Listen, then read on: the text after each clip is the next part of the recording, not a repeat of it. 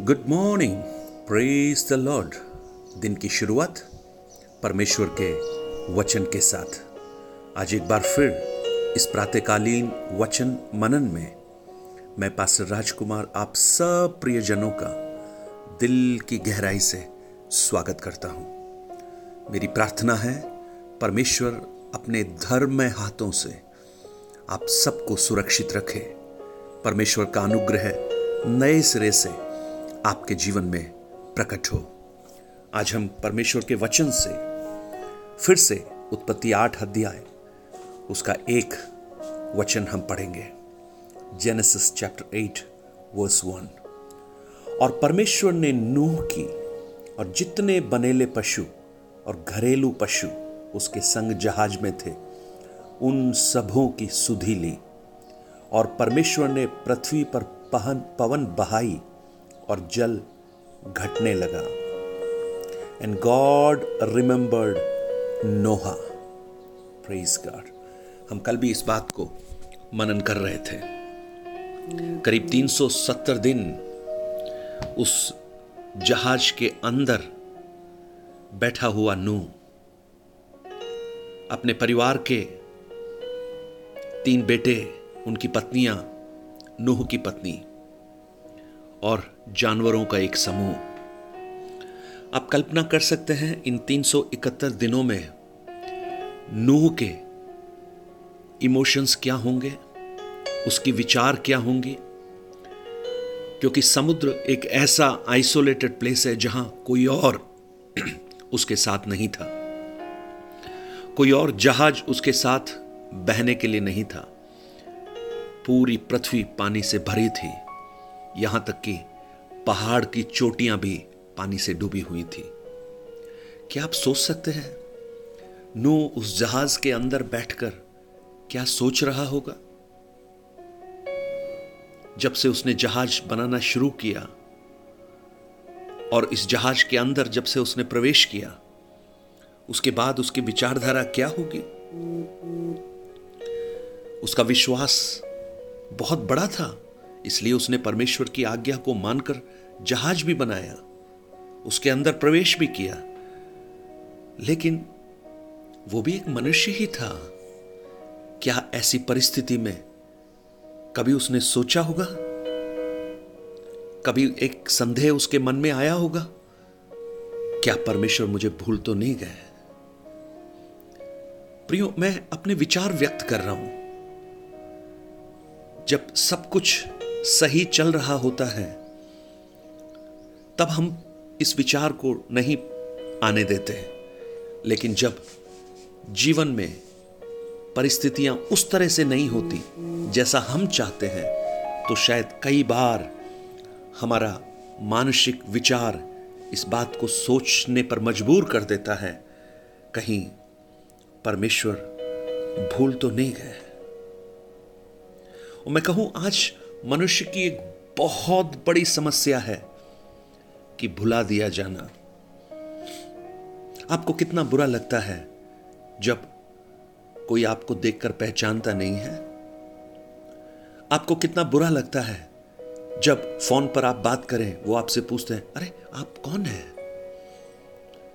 जो आपके अपने, जो आपसे प्रेम करते हैं, लेकिन समय की कालावधि के पश्चात जब वो आपको नहीं पहचानते आपको कितना बुरा लगता है? क्योंकि मनुष्य नहीं चाहता कि वो भुला दिया जाए। प्रियो, उस नूह की उस परिस्थिति को अगर आज की हमारी परिस्थितियों के साथ हम तुलना करें, नूह अकेला उस जहाज़ के अंदर अपने परिवार के साथ, आज आप भी शायद अपने घर के अंदर, अपने परिवार के साथ, फिर भी नूह जैसी हालत नहीं है। उससे बहुत कम है। हम आसपास के लोगों को देख पा रहे हैं।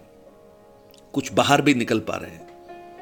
लेकिन क्या ऐसी परिस्थिति में भी आपने ऐसे विचार आपके जीवन में आए हैं? क्यों परमेश्वर भूल तो नहीं गया? जब आपको लगता है कि आपकी प्रार्थनाएँ बस छत तक पहुंचकर वापस आ रही हैं, आपकी प्रार्थनाएँ ऊपर नहीं पहुँच पा रही, उसका जवाब नहीं आ रहा, आपको ऐसा तो नहीं लगता? परमेश्वर आपको भूल गए हैं। अगर आप ऐसा सोच रहे हैं तो मैं आपको कहना चाहता हूँ कि परमेश्वर नूह को भूला नहीं है। परमेश्वर ने नूह को स्मरण किया। वो आपको भी भूला नहीं है, वो आपको भी स्मरण करता है।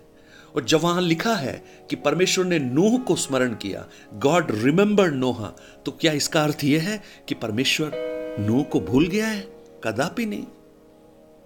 वो भूल ही नहीं सकता। लेकिन जीवन की चुनौतियों के बीच में कई बार हमारे मन में ऐसे विचार उत्पन्न हो जाते हैं। भजन संहिता 22 उसका एक और दो अगर हम पढ़ें, कोरह, वहाँ पर क्या कहते हैं, हे मेरे परमेश्वर, हे मेरे परमेश्वर, तूने मुझे क्यों छोड़ दिया है? तू मेरी पुकार से और मेरी सहायता करने से क्यों दूर रहता है? मेरा उद्धार कहाँ है? हे मेरे परमेश्वर, मैं दिन को पुकारता हूँ परंतु तू उत्तर नहीं देता।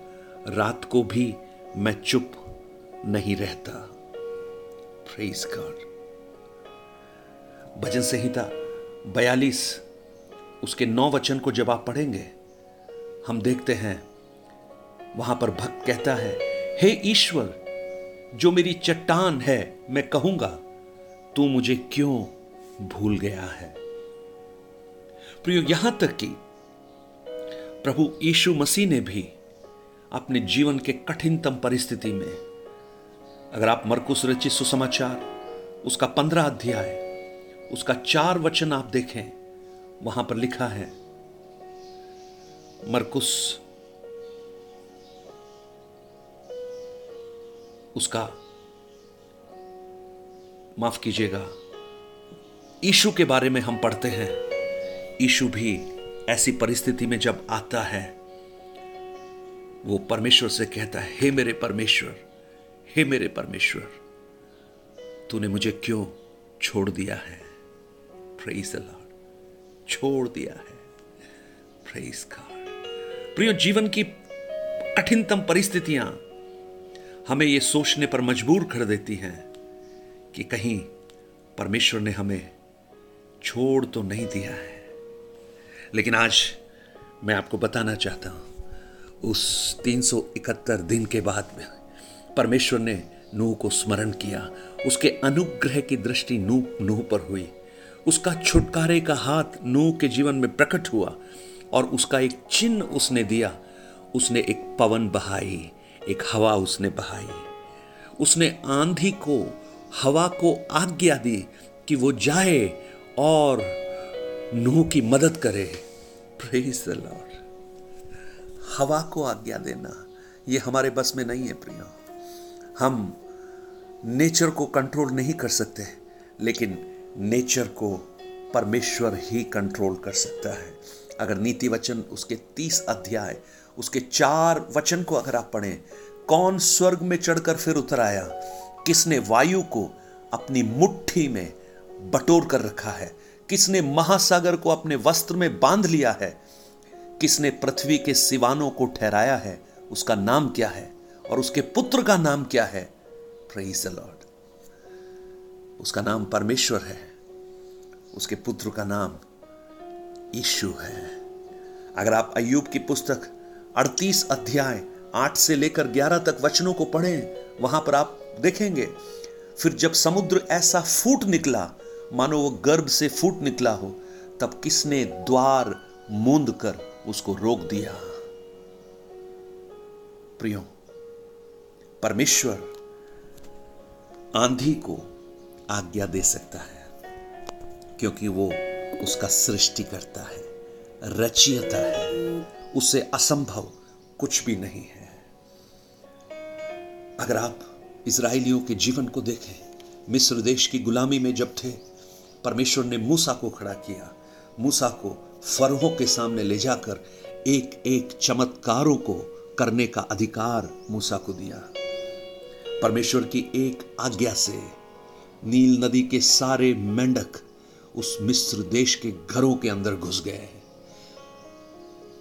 द लॉर्ड अगर परमेश्वर की आज्ञा को वो मेंढक मान सकते हैं नील नदी से बाहर आने के लिए तो उसकी आज्ञा से वो अंदर भी जा सकते हैं। प्रेज गॉड अगर परमेश्वर की एक आज्ञा से जंगल की सारी टिड्डियाँ अगर उस मिस्र में आ सकती हैं, उसी की एक आज्ञा से वो वापस भी जा सकती है।